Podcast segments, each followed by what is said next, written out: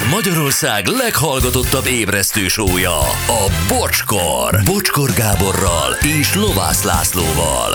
Ez a bocskor!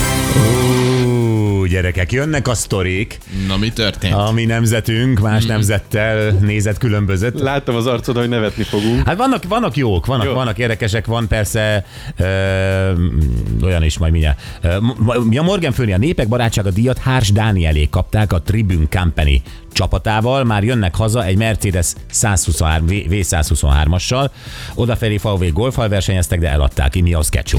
Ó, Gratulálunk. Ja, sziasztok! Mi a jugoszláv háború alatt békítettük Németországban a szerb és horvát kollégákat. Hát véletlenül egy hely munkáján dolgoztak. E, Egyik pillanatban még jugoszlávok voltak, aztán hirtelen szerbek és horvátok egymásnak estek. El tudom képzelni, hogy az egy komoly nagy- az- feszültséget igen, az komoly, okozott. Igen. Igen. Na hát valaki ennyit írt. Dresdában 1988-ban az életünkért futottunk. Köszönjük az óriás sztorit. Hé, aztán most tényleg ekkora sztori volt. Ígéretes. Ö, Ausztriában dolgoztam pár éve egy barátommal, kipakoltunk ketten egy kocsmát. Röpködtek a hamutálak székek, büszkék voltunk magunkra, az osztrák főnök kevésbé.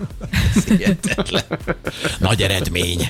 Malagán nemzetközi céges focin kolléga éjjel elkezdte magyarázni a HRS-nek, a Trianon az nem teljesen úgy volt, ahogy ő és amúgy. Bármikor megtámadná Romániát egyedül is Erdély miatt. Csak kiderült, hogy a HRS román volt. Meg még négy csapat, mi meg összesen tizen. Ajaj. Okos. Oké.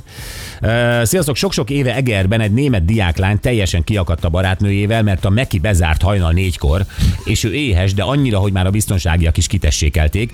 A vége az lett, hogy leöntött vízzel, aztán hazamentek, haver azt mondta, elrontottam, mert ő már fűzte, hogy nála egyenek.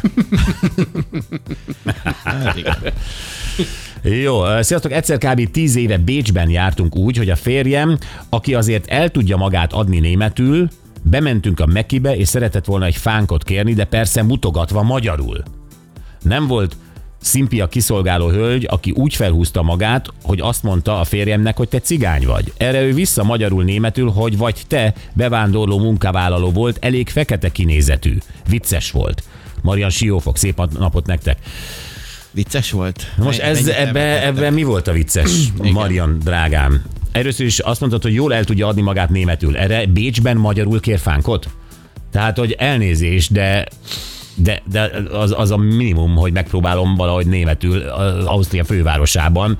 Vagy Hát nem a- megpróbálok egy másik idegen nyelvet. és akkor a nő mondta neki, hogy a férje cigány, de ő meg más olyan, hát nem értem, de nagyon gyorsan beindul a, a rasszizmus patron.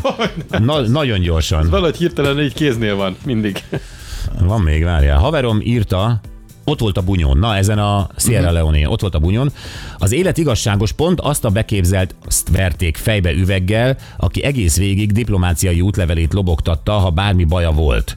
Jöttek egy multimilliós felpimpelt Jeep Wranglerrel, de félúton kinyírták a motorját szó szerint. Ezer kilométert húzták idáig, hogy legalább el tudják adni, és a csög tulaja a sörös üveget is megkapta a fejére csúcs volt. Nem tudjuk, hogy magyar vagy bosnyák mm. illetőségű volt. Hello főnök, kérek egy háját Döme kollégámnak, aki eddig a harmadik emeleti amatőr... á- Mi vagyunk a harmadik emelet, haló? Jó, hát nem tudja. Jó, oké. Okay. Hallgatta, de rájött, hogy a prémium igényes rádió nálatok van. Köszönöm. Egy hű hallgatótok, La- Lajos a raktáros.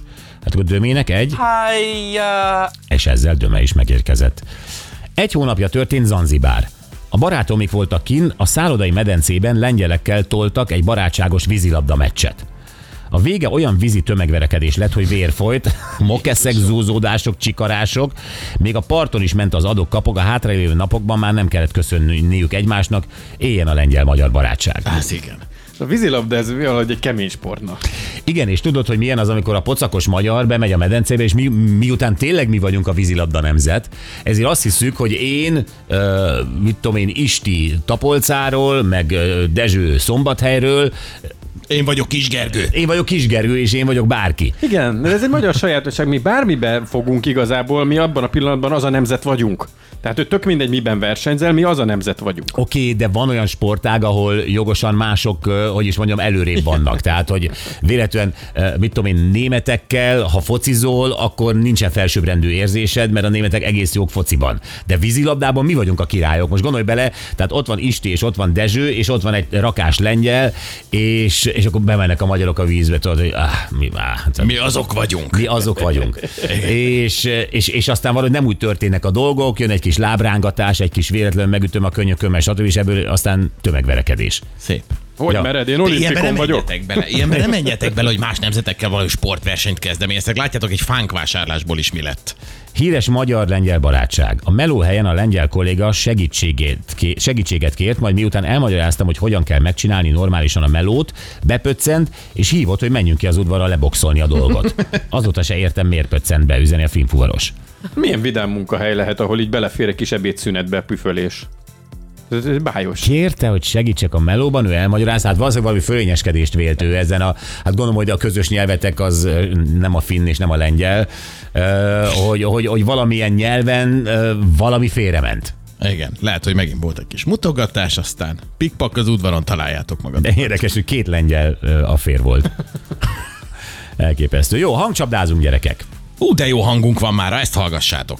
Eldobáljátok, tam fennmaradt, hogy légy színár, hol a gyurmát, én pert a tanár mondom, jó, és akkor kimentem be a tanár gyurmát, Bence, gyurmáztunk a plafonon. Persze dobált a plafonon, Hát még a nevét is kimondta. Ó, most sokat segítettél. Mert ő nem.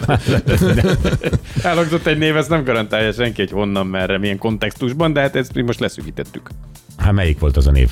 eldobáljátok, tam fennmaradt, A tantám. Tamtam.